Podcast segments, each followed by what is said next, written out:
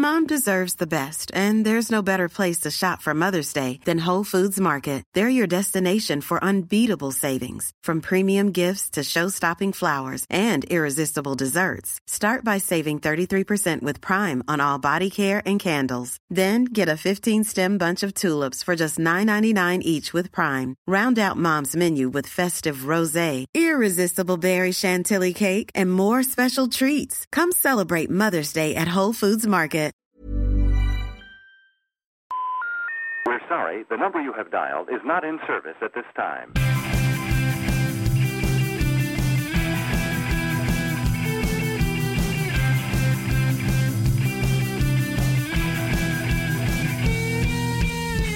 Hello and welcome to the World Cricket Show, the world's favourite cricket show. My name is Adam Bayfield and I'll be your waiter this evening.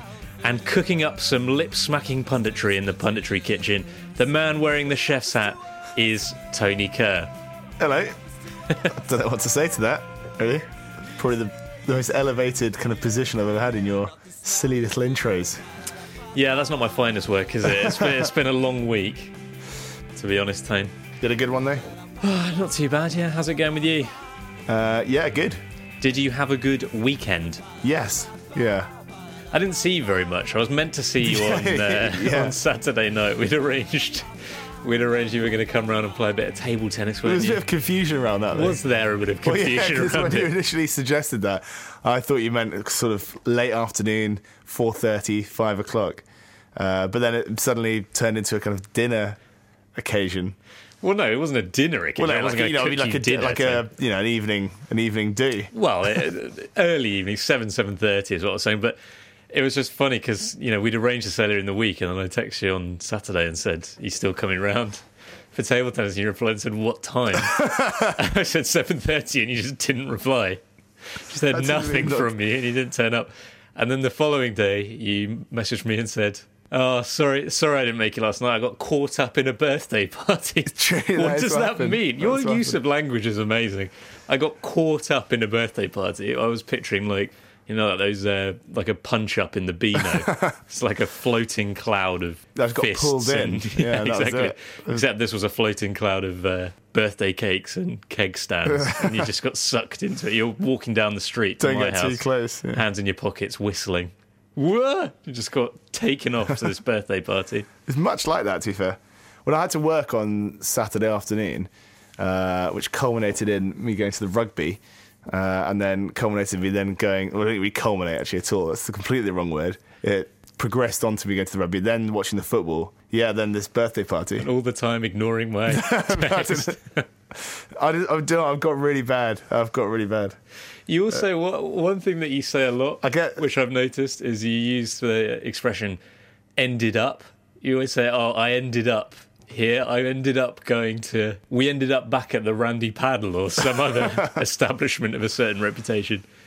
Sorry, it was... people don't know, though. Just the Randy Paddle is a bar in Guernsey, which I haven't been to for many years. It's not quite as dodgy as it sounds, like some sort of, I don't know, sex club or something. Turned into a street... Yeah, exactly, good point. For people who don't know. Good point, actually. You should probably clarify that. Yeah, I believe it was named after a local chap called Paddy Randall, who kind of owned a brewery. Used to own a brewery, I think, here. That makes more sense. I thought his name was Pandy Rattle. And then, for some reason, decided to name one of the worst bars in Guernsey after himself. Or someone did, anyway, just at some point. Having a conversation with you on Sunday. Yeah, it turned into a bit of a hectic night last night. I ended up at the Randy Paddle. I love the expression, ended up, as though you have no say in it. Well, exactly, it absolves you of all responsibility. Exactly, yeah. It just... taking off the responsibility like it's a scarf. That's the aim. That is the aim. Anyway, apologies about that, but... You know, me and you, we go way back, Tony. We do a podcast together and you can't even be bothered to reply to my messages. No, I didn't. I know, because I was getting messages all left, right and centre from some other people as well. I felt under pressure. Tweeted at by listeners. I didn't know what to do. I panicked. You say this now, but actually, you know, if we cut to Saturday night, you're just there standing on a table, whee, as your phone's buzzing in your pocket. "You coming, mate? You going to come down?" No, that was the root of the whole misunderstanding was the time confusion. Right. So, yeah, apologies about that. Again, yeah, you're calling it a misunderstanding when actually what it was just you ignoring my text and not coming. But there you go, we'll soldier on. We'll soldier on tonight. We will soldier on. And hopefully it'll be not too tense an atmosphere in here as we discuss everything that's been happening in the cricketing world. There's been a test match in Antigua, a pretty good one as well. So we'll be talking about that. I've got a couple of side notes for you as well, Tony. You remember the side notes? I do remember that, actually. Remember we used to do this item called the side notes? Hang on, we said a pretty good test match. I guess at the end, I guess. Well, we'll hold that thought, Tony, because we'll get into that in a second. But yeah, there's a lot coming up on today's show. It's all very, very exciting. I'm excited. Yeah. I couldn't sleep last night. I was so excited about doing this episode. How many hours of sleep do you get a night, on average? I don't know, 7, I suppose. Okay. That's not enough, is it? I think it is, yeah. It's probably within the window, isn't it? Between 7 and 9. I'm looking for 9 minimum. 9 is a lot, though. I very rarely get it, but... 9 is a lot. 9 is a lot. 9 is a lot. Yeah, I think we've established that 9 is a lot. I think you want at least one half of the clock face, don't you? That's the minimum. What, 6? 6, right. Yeah. If you're below one half, then you're or 6 hours is probably an easier way of saying it. Yeah, if you get less than 6 hours, you're struggling. But yeah, I'm a 9 man. Where's that question come from? I don't know, I'm just bored. England. This is the part of the show where we talk about England. Now, Tone, you listening? Mm-hmm. England are in the Caribbean. They are 1 test match into a 3 test series against the West Indies. By the time people are listening to this, the second test in Grenada will have started. We are recording this on Monday night. That's the eve of that game. And a few days after the end of the first test, which was in Antigua. And that finished as a draw. West Indies won the toss and put England into bat. They were in trouble at 34 for 3, but recovered well with Ian Bell producing a brilliant 100, 143, half centuries as well for Joe Root and Ben Stokes. They were eventually all out for 399. West Indies, in response, wobbled a bit at the beginning when they were 99 for 4, but Jermaine Blackwood's maiden Test match century meant that they got up to something a bit more respectable, 295, but still... a deficit of 104. England were always looking for a declaration. It came when they had 333 after 100 from Gary Ballance, which set West Indies 438. They were 2 wickets down at the end of the 4th day, so England needed 8 on the final day. They got off to a reasonably good start. They had them 6 down before tea. But Dinesh Ramdin with a painstaking 57 and Jason Holder, an unbeaten 103, his first Test match century, his first first-class century. And then Kemar Roach at the end, 15 not out from 55 balls, meant that the West Indies survived. They were 7 wickets down at the close. It finished as a draw. Well, I thought this was a pretty entertaining Test match, Tone. I'm getting the impression that perhaps you don't agree. I mean, I think if you didn't see much of the game, you know, it might be easy to sort of look at the scorecard and assume that it was just a relatively dull draw on a flat pitch. But at times it was pretty gripping, I thought. And yeah, that final day with England pushing for victory, it looked like they were going to do it and West Indies, you know, digging in. That was pretty absorbing Test match cricket, I thought. Yeah, I think the issue was that I didn't watch or didn't get to see much of the final day. Right, okay. You did watch most of the first 4 days, didn't you? No, I didn't say it was an entertaining enough test. It was good to have Test cricket back, that's for sure. Yeah, I wouldn't say it was one of the best Test matches of the past 25 years or anything, but, you know, I thought it was a pretty good game. It didn't go off without incident. It was, pretty well balanced, wasn't it? The Anderson achievement, which is, nice. The what? The what achievement? Anderson. What did he do? I don't know. No, it was all right. I mean, it's basically my Test match started with me getting in from work, switching on as Jonathan Trott was walking off. So that felt kind of reassuring, really. I quite enjoyed that. The first day, it was pretty sludgy cricket, wasn't it? Yeah, it was attritional. Yeah, which in some ways is good old-fashioned Test cricket, but it wasn't the best pitch of all time. It has to be said, but it was better than it was in the Caribbean 6 years ago. There was at least a little bit in it. And actually, not so much the pitch, but the overhead conditions, the ball did swing for some sustained periods of time through the game. And Jerome Taylor in particular was bowling some classic outswingers that, you know, just meant that there was always something in it for the bowling side. Yeah, I mean, yeah, as you say, going to that final day, I mean, England possibly didn't leave themselves quite enough time. It was a bit of a timid declaration, wasn't it? But what Jason Holder did was quite remarkable. Well, that's interesting you think it was a timid declaration. I mean, they set them 438 and they ended up bowling the best part of 130 overs. So you'd think, you know, if you can't bowl the team out in 130 overs, maybe you're not going to do it. And West Indies actually ended up scoring 350. If Cook had declared earlier with less runs on the board, it might have actually got quite interesting. I do get frustrated with the...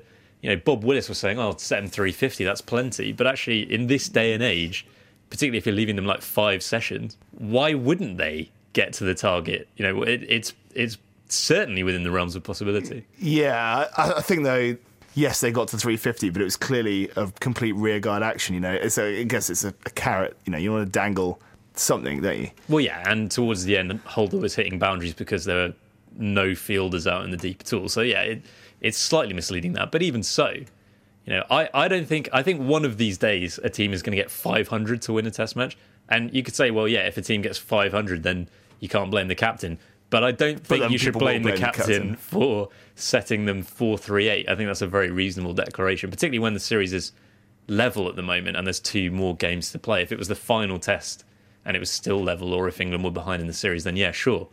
I think you criticise Cook, but for that, I don't think so. I mean, I think he left them plenty of time. 130 overs should be more than enough time. It just didn't happen. But yeah, so I thought it was a pretty good game, and actually it was a really good atmosphere. There were great crowds at the Sir Vivian Richards Stadium, a record attendance for a Test match in Antigua over the 5 days, and it did produce, yeah, as I say, a very decent atmosphere. It's just a shame that stadium is a shame, because even though they had quite a lot of people in, the stadium still looks empty. Because you'd have to get, I think it's something like you'd have to get 12% of the population of Antigua into the ground to fill it, which is just, I mean, it's just the bonkers, the biggest white elephant, you know. It's in the middle of nowhere in Antigua. The old recreation ground is right in the centre of town. They built this ground in the middle of nowhere. It was done, of course, for the 2007 World Cup, as stadiums were built or rebuilt all over the Caribbean, and it's the same in Barbados. They tore down the old Kensington Oval, which was so full of character, and have rebuilt it with this sort of plastic bowl. It's just kind of soulless, isn't it? And the one in Antigua's pretty soulless too. Yeah, I mean, it's quite. But the people did come for this game, which I thought was really encouraging, because I wasn't expecting that. Well, there was a national holiday, wasn't there, on the first day? I think national half day, which is great. Yeah, why don't we get that? I feel quite cheated all round, really, because, you know, we live on an island that's not that much smaller than Antigua. 60,000 versus 80,000. Yeah, and we don't get test cricket. Bunch of islands. There's not enough people to get a bloody test team out. It's a joke. Can you imagine having a test match in Guernsey? It'd be awesome. But that is what's so extraordinary about West Indies cricket in a lot of ways. I mean, yes, there are lots more islands than there are in the Channel Islands, and some of them have much bigger populations than Antigua. But even so, it's a small place. And yeah, Antigua is not a large island by any stretch of the imagination, nor is Grenada and nor is Barbados.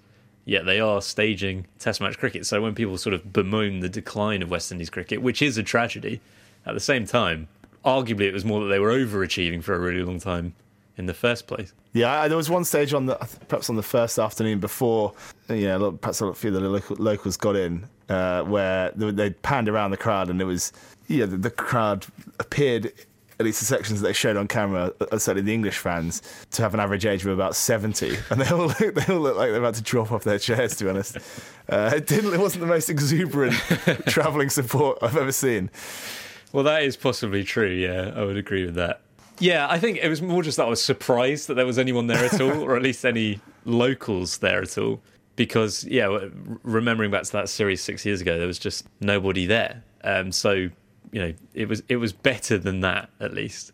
But it's really galling what's happened to those stadiums, and the fact that, yeah, the recreation ground has been cast aside, and they've built this brand new stadium that is far too big and isn't used for anything. I mean, it was all built for the 2007 World Cup. It staged, you know, 6 or 7 ODIs, and then that's it. I mean, the ICC have worked out their programme for the next 10 years, and there are no events in the West Indies. So it's going to be at least the mid-2020s before that stadium might be relevant again. By which time it's probably going to be quite decrepit. Exactly, yeah. Yeah.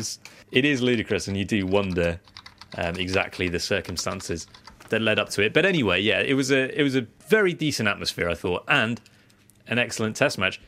England have still never won a test in Antigua, which is fairly remarkable, and they've now gone 7 tests in the Caribbean without a win. Their last victory in the Caribbean came in Barbados in 2004, which was the game where Matthew Hoggard took a hat-trick, Graham Thorpe scored 100. You remember that game, Tone, don't you? I do, yeah. So, yeah, I mean, they'll be disappointed not to have completed the win on the final day. When the 6th wicket fell before tea with the new ball due, I think the new ball was due in the next over, at that stage it looked pretty inevitable that they'd wrap up the win. They didn't do it, so they'll definitely be disappointed. But how disappointed should they be? Was this a case of England failing to execute, or should we really just be giving the West Indies credit for hanging on at the end? Yeah, I think we should give the West Indies a bit of credit. I mean, there was quite a lot of discontent, wasn't there, when the teams were named.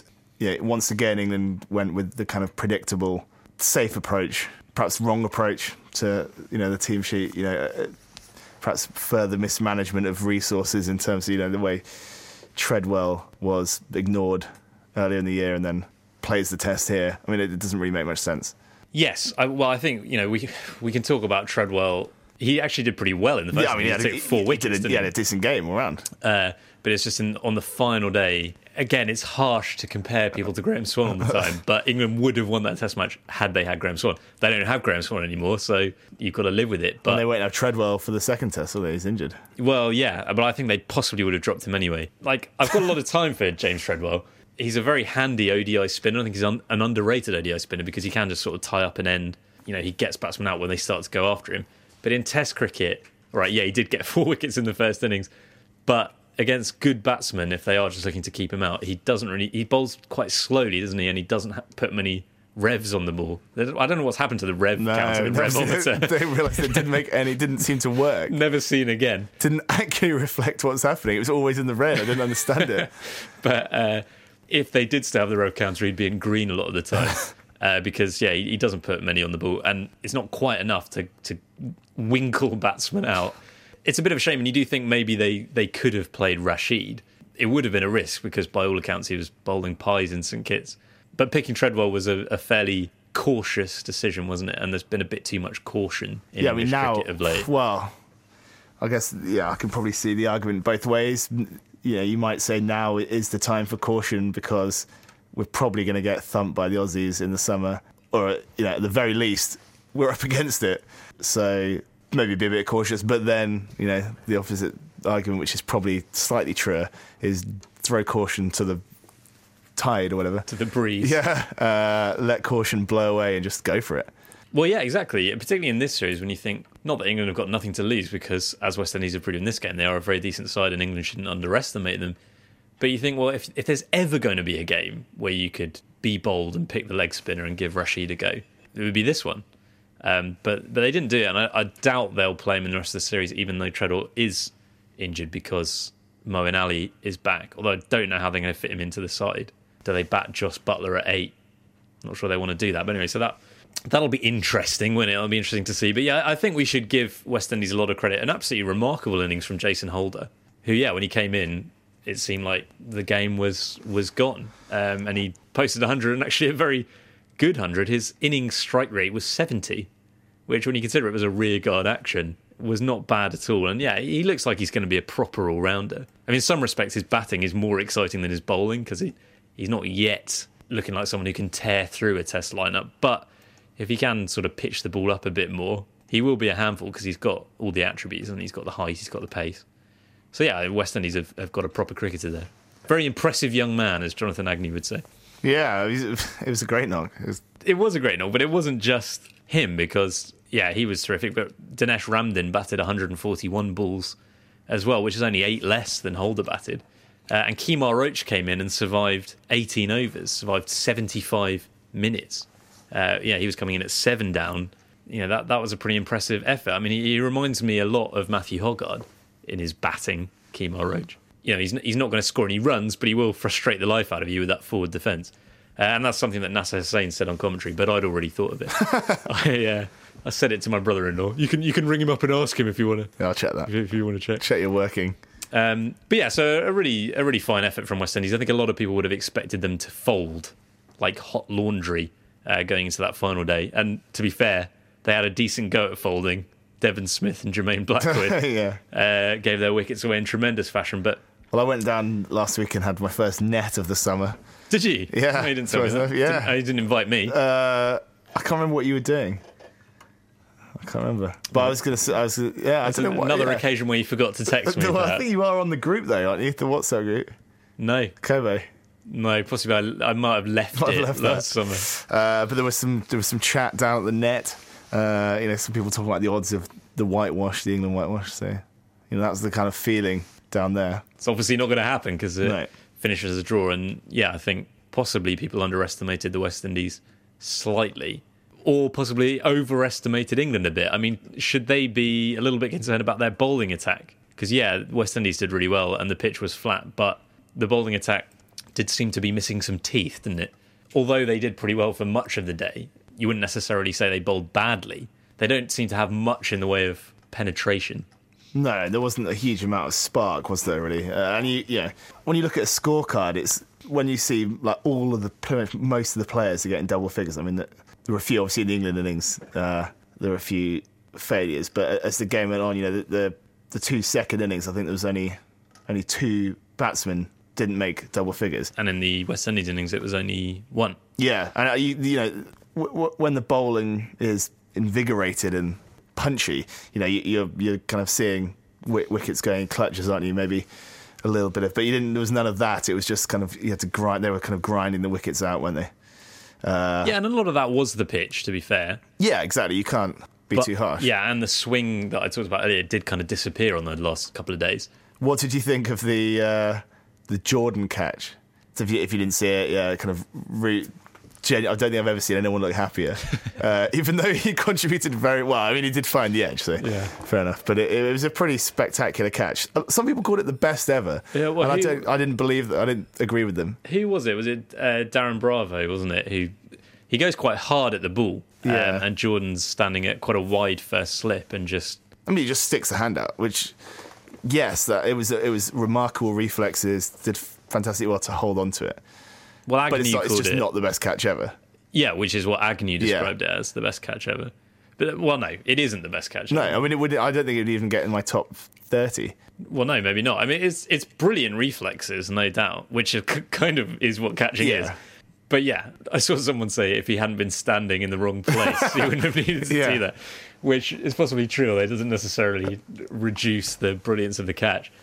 There's also an element of given the moment, given the man about what's the best catch ever, isn't there? Because, for me, like the Paul Collingwood catch off Matthew Hayden in 2005 is never going to be topped as the best catch ever, just because given the moment, given the man, because of the fact that, it was all in the build-up to the Ashes, and this is a New England team that is going to give Australia a run for their money, and it was Matthew Hayden who was one of the best players in the world at the time.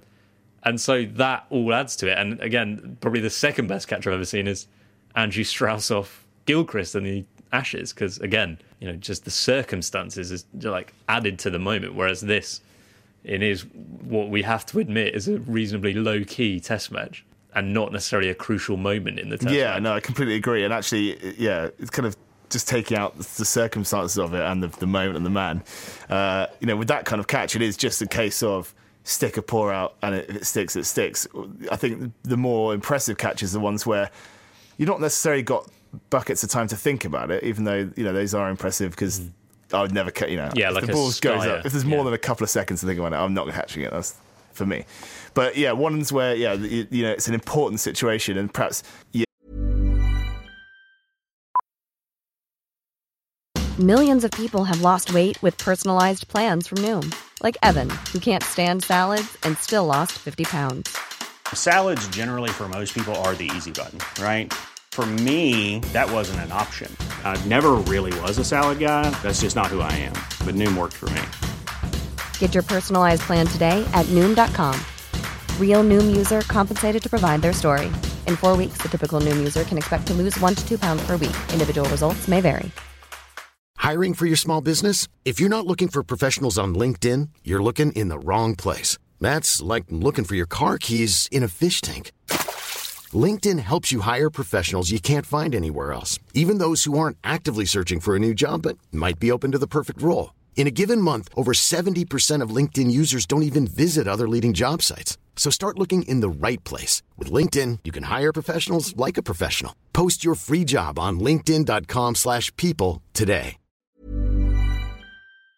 You know, the player has to makes the dive and, you know, gets there, grabs it, holds on, and then doesn't bounce on their hand when they hit the ground. Mm. Those are, to me, slightly more impressive. Yeah, and it's also, off a spinner, it's all over very quickly, isn't it? The ball doesn't have to travel very far.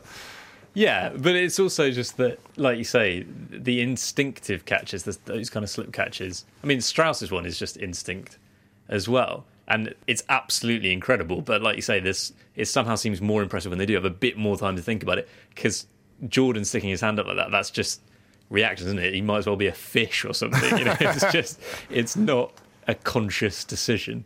But it was a good catch nonetheless. No, it was an amazing catch, fielder, but I agree, yeah. It's probably not in the top 10 catches. I don't know what Agnew. I think Agnew probably had too many round punches, I suppose. Yeah. Aside from that catch, Jordan didn't necessarily have the best of games. He bowled well, but he just didn't necessarily get the rewards. And the same thing with Stokes. And they're both good bowlers in and of themselves, but you know, perhaps not offering much different to the England attack, which makes the whole attack quite one-dimensional. There's no left-arm seamer. There's no one like Steve Finn who can, you know, run in and extract a bit of life from a dead pitch. Steve Finn can't do that at the moment either. But that's the type of bowler that England are missing that they would like. Stuart Broad should be able to do that, but at the moment, I don't know, I'm a bit worried about Stuart Broad. He's bowling in the 70s miles per hour. His batting's completely gone. Just looks a bit short of test standard right now. While we're on the subject of the bowlers, I don't know if you picked up on the story that James Anderson broke the record to become England's leading wicket taker, but he did. He went past Ian Botham's tally of 383 wickets and in the process detonated the Sky commentary box with excitement. Did you find it surprising just how big a deal was made of it? Or is it that big a deal? No, I mean, someone made quite a point that, on Twitter that... Was it me? I don't think it was. No, I don't know. No, just, you know, it was a slightly disappointing end to the game from an England perspective. But essentially, the result was essentially whitewashed, wasn't it, afterwards? There was just no mention of the result. All anyone was caring about on Sky was the Anderson record. Yeah, I mean, I guess it is a pretty big deal, isn't it? You know, it's been a while. Botham's had that record for a while. It's one of two records that really, the two most important records, like probably leading run scorer, most hundreds, I guess you could say, would be up there as well, and leading wicket taker, and most capped, I suppose. So four, it's one of the four top records that you can have. Yeah, in English cricket. So yeah, I think it is a pretty big deal. It's clearly a huge achievement. Yeah, because a lot of bowlers have played cricket for England. So yes, in this era they play a lot more Test matches and thus have more opportunity. But even so, it's a tremendous achievement for Anderson. But it does frustrate me a bit that it dominates the narrative to that extent.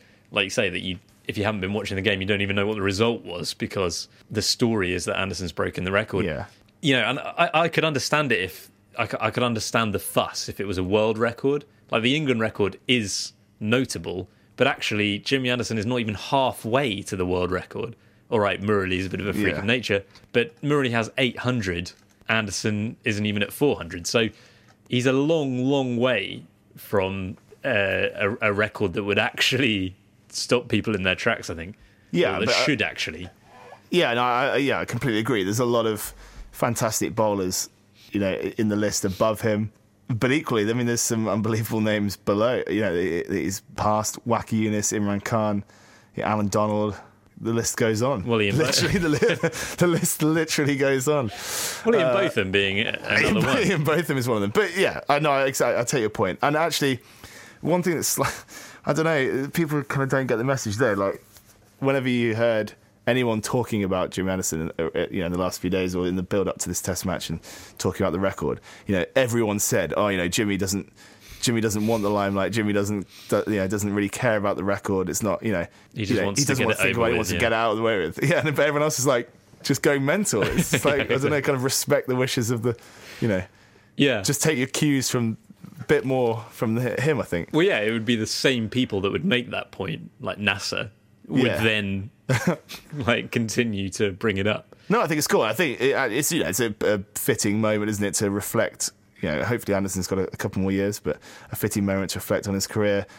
Yeah, pretty amazing, really, that he's got to 100 tests and has achieved this record. You know, he was written off a couple of times. You know, he was pretty young, wasn't he, when he started his action? Very young, yeah. Has been the subject, you know, a lot of discussion at various times. Yeah, and he's been behind Dale Steyn, probably the best seam bowler in the world for a number of years now. And it's like I say, it's clearly an amazing achievement. It just frustrates me a bit that it's so, you know, it's such a big deal. But having said that, you know, it's a bit strange because I do feel like that. I feel like, oh, stop focusing on the statistics, concentrate on the game. But actually, in the long run, you forget about the game, don't you? And it's the statistics are the thing that survive, unless it's an absolutely extraordinary game. Like, in 15 years' time, will I remember much or anything about this Antigua Test match? Probably not. But I will know that Jimmy Anderson is the leading Test wicket taker for England, unless someone has gone past him in the interim. So, to a certain extent, people are right in that the statistics are the thing that matter more. But then that's kind of sad in a way, isn't it? Because what's the point of all this?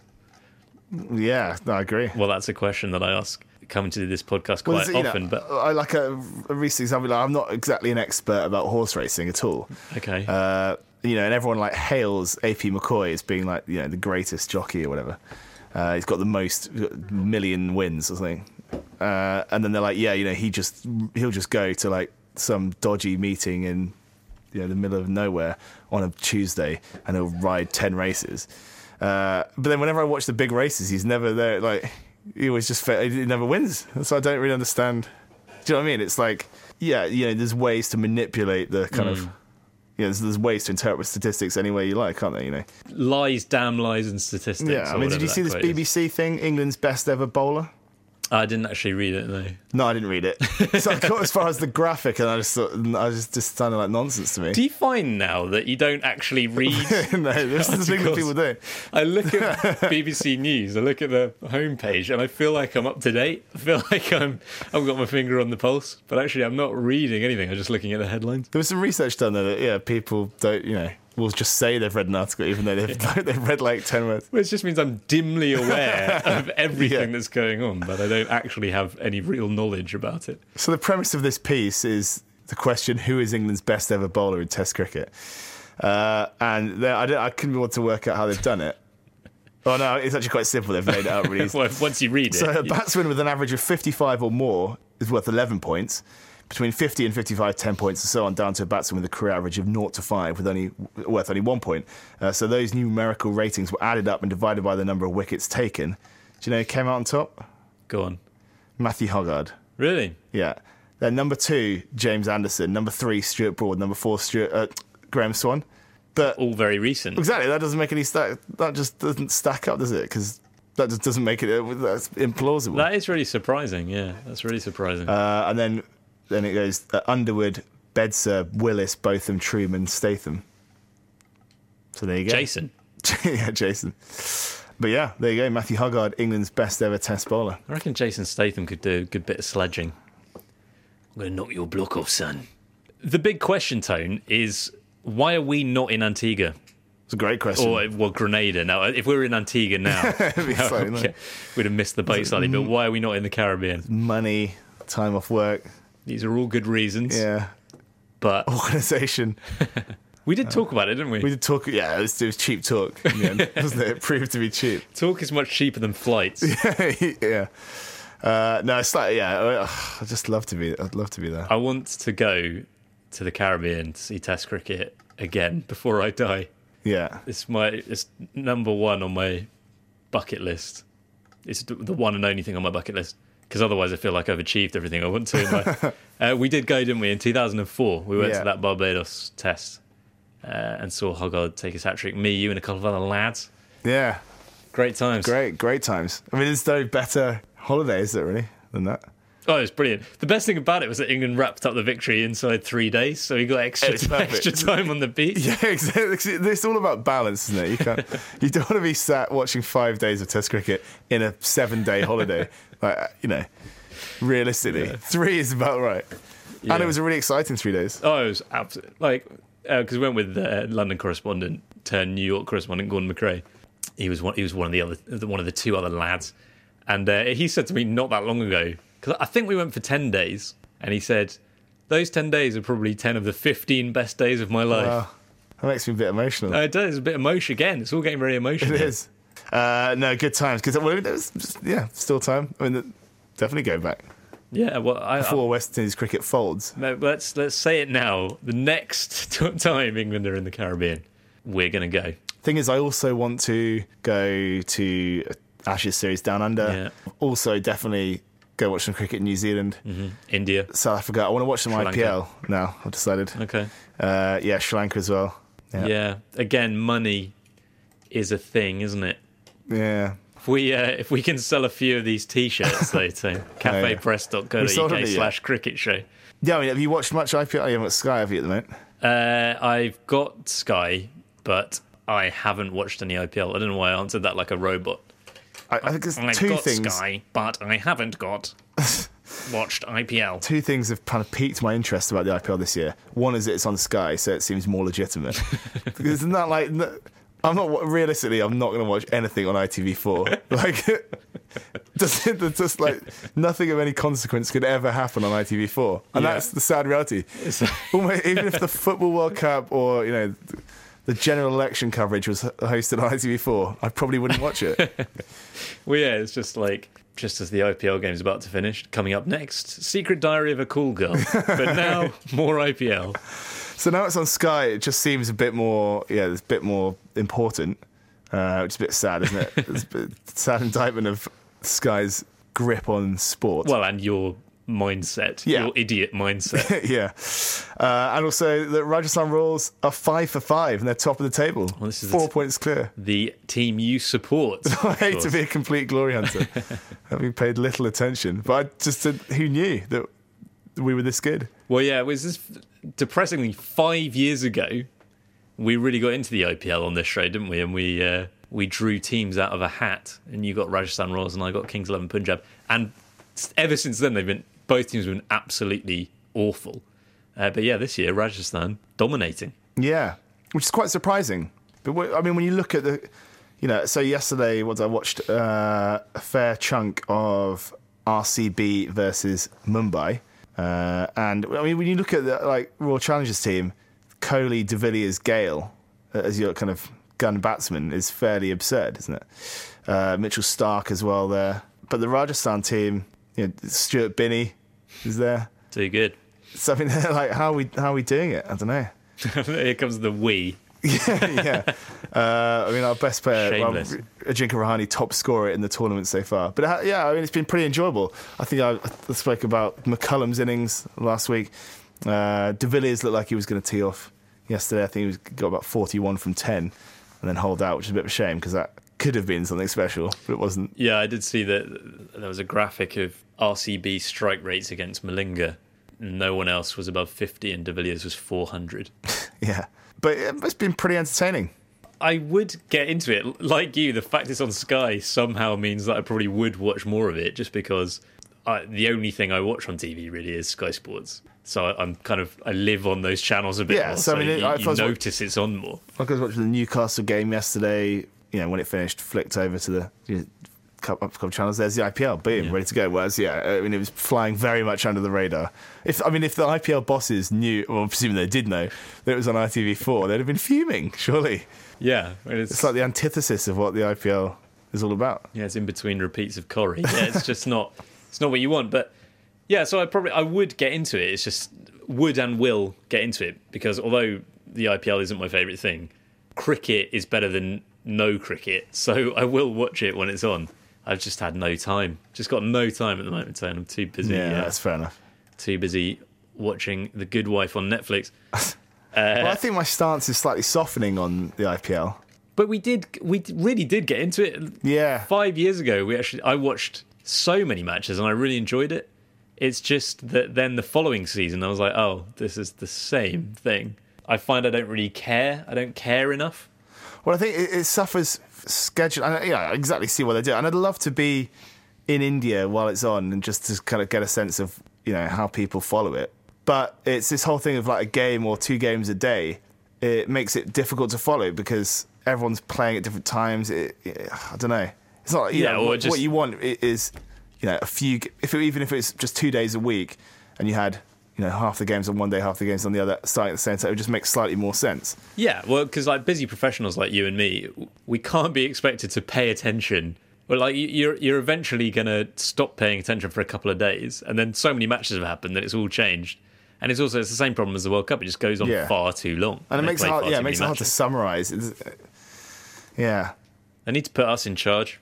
Did you see the comments about the World Cup from the ICC board and their meeting? Enlighten me. Did you see this? So they had their quarterly meeting in which they kind of reviewed the World Cup. I'll let the figures do the talking here. The ICC chairman, Mr. whose name I can never pronounce, Mr. Srinivasan, called it the most popular in history, which is a slightly dubious accolade, isn't it? And then backed this up by saying that the 2015 World Cup set a new attendance record, 1.1 million spectators, with 10 matches attended by crowds in excess of 40,000 and over 94,000 attended the final. It was broadcast by 44 licensees in 7 languages across 220 territories and covered in the host countries by 1,210 rights-holding media and 1,385 non-rights-holding media. The event website attracted 36.1 million uniques, accumulating 304 million page views, and the official app attracted 4.51 million downloads, making it the number 1 ranked sports app in 48 countries. I think that's a success. But by all measures, this World Cup was amazing. But was it any good? Exactly. So there you go. Much like the trailer for the new Star Wars movie, this episode of the World Cricket Show has been a confusing, rootless jumble of sounds, images and Harrison Ford, but has still managed to be the most exciting thing that's ever happened. Nonetheless, it's time to bring it to an end. Have you seen this new Star Wars trailer, Tony? Yeah, emotional. We're talking about the Star Wars Battlefront trailer. I'm not, the video game, no. Yeah, because that looks awesome, by the way. I actually haven't seen that. Make sure you watch it. I will definitely be getting a PS4 to play that. I'll probably play about 3 hours of it and then forget. Yeah, exactly. And you could have spent that on a flight to the Caribbean. Yeah, exactly. But... yeah, it's brilliant, isn't it? It's bloody brilliant. Just the first shot of the Star Destroyer crashed. Yeah, that's pretty amazing, isn't it? Yeah.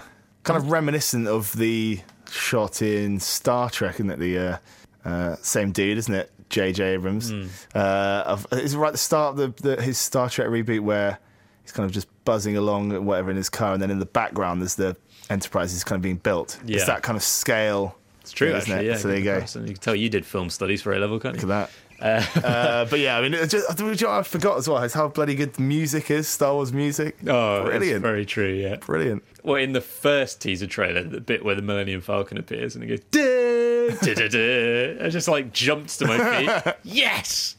It's so good. But I'm a bit worried because it looks amazing and I'm so excited. I'm just, you know, I want to go to bed now and wake up in December so I can watch it. But... the thing to remember is that the Revenge of the Sith trailer it made that movie look like it was going to blow everyone's minds. I watched that trailer about 15 times. I don't remember the trailer for that. Watch the Revenge of the Sith trailer and tell me you're not excited to see that movie.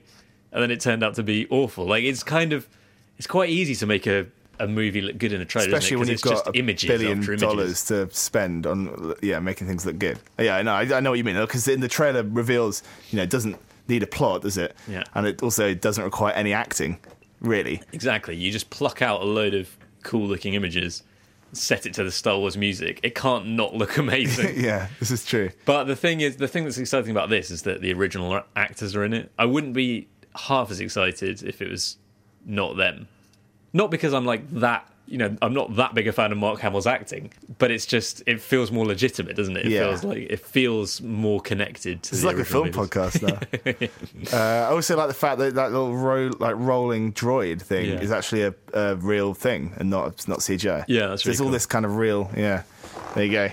Anyway, more on very exciting. Have you seen the Matthew McConaughey react? I meant to watch this. I'll watch it out there. It's so good. This Star Wars movie will have been worth it just for that. If listeners haven't seen it, look up Matthew McConaughey reacts Star Wars trailer. It's so funny.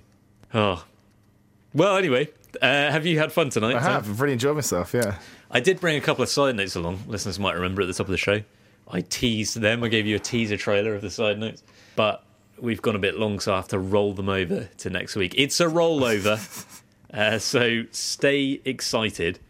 But yeah, we'll be back in a week's time to talk about the Grenada Test match. Between now and then, if you like the World Cricket Show, why not like us on Facebook? Facebook.com/Cricket Show. You can follow us on Twitter @Cricket Show. I tweet during the cricket when I'm watching it, so, you know, can you afford not to follow us? You can also follow Tony @TonyKerr and follow my personal account, which is @AdamBayfield12. Send us an email, worldcricketshow@gmail.com. I was about to tell you where you can listen to the show, but the fact that you're listening to the show implies that you know how to listen to the show. But we are, if you aren't aware, we are also available on Stitcher and TuneIn Radio. And just to say, we do appreciate reviews there and on iTunes, because it does help to bring new listeners to the show. And yeah, Tone, merch. What's happening with the merch? It's flying off the shelves. cafepress.co.uk/cricket show. We've got brand new World Cricket Show merch. T-shirts, hoodies, jumpers. Boxer shorts. I think really, mugs. Let's just push the T-shirts first of all. Well, they're all available. Yeah, true. So, but I mean, get the T-shirt. That's the kind of gateway merch, isn't it? And then think about how you could develop your relationship your with the podcast. Yeah, exactly. Well, I've got the T-shirt. There's no point in starting the boxes, is it? Because no, it's not really great promotion for us. Yeah, but then you're encouraging people to leave the house wearing just a World Cricket Show T-shirt. They've got to get the boxer shorts as well, Tane. Otherwise, they're going to be getting a call from the police. Yeah. I've got a T-shirt, and I've got to say, it looks really good. It's a good T-shirt. So there you go. If that doesn't sell it, what's the build quality like? It's really good. It's nice. Really, it's got a nice feel. Really strong, yeah. If you're concerned that it won't be good build quality, don't be. It's brilliant. Excellent. Yeah, good. That's my review. Let's put my concerns to ease. That's my review of our merch. And the other thing, if you're doing your shopping on Amazon, then a really good way of supporting the show is to go to our website, which is cricketshow.net. And following the link there to Amazon, because then anything you buy, it doesn't cost you even one penny extra, but we get a little bit of the kickback. So yeah, if you like what we do here, help to support us. But that's it, I think. I need to go home and have some dinner. So it's always an awkward time coming to do this podcast time, because do you eat before, do you eat after? What do you do? I ate before. What did you have? Yeah. I had some kind of pan-fried chicken ensemble with a few pan-fried potatoes. I do like to pan-fry things. It's kind of my go-to. Some pan-fried chicken on a bed of pan-fried potatoes. Yeah. Drizzled with some pan-fried... Well, I don't know, what vegetable would you have? I didn't have any veg, it's just chicken and potato. Yeah. How much veg do you eat? A little bit. I prefer potatoes, really. You did once say chicken. That you could count the number of apples you've ever eaten on one hand. Yeah, that's probably still true. That's not good. I just don't like apples, really. They're horrible. Bananas? No, this could carry on for quite a while. Well, yeah, it could, and it will. Pineapple. No, I'm just going to go silent now. Oranges. Like, my all right, that's all from us. Stay in school, everybody, and we'll see you next time. Bye-bye for now. Cheery. I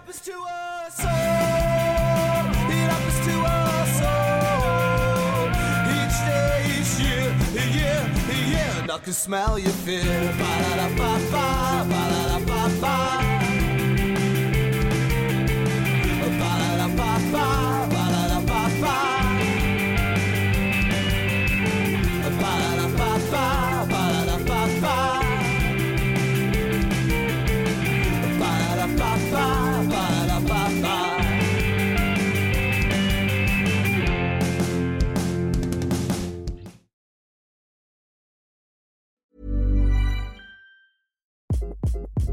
Hi, This is Craig Robinson from Ways to Win, and support for this podcast comes from Invesco QQQ, the official ETF of the NCAA. Invesco QQQ is proud to sponsor this episode and even prouder to provide access to innovation for the last 25 years. Basketball has had innovations over the years, too. We're seeing the game played in new ways every day. Learn more at Invesco.com/QQQ. Let's rethink possibility. Invesco Distributors, Inc.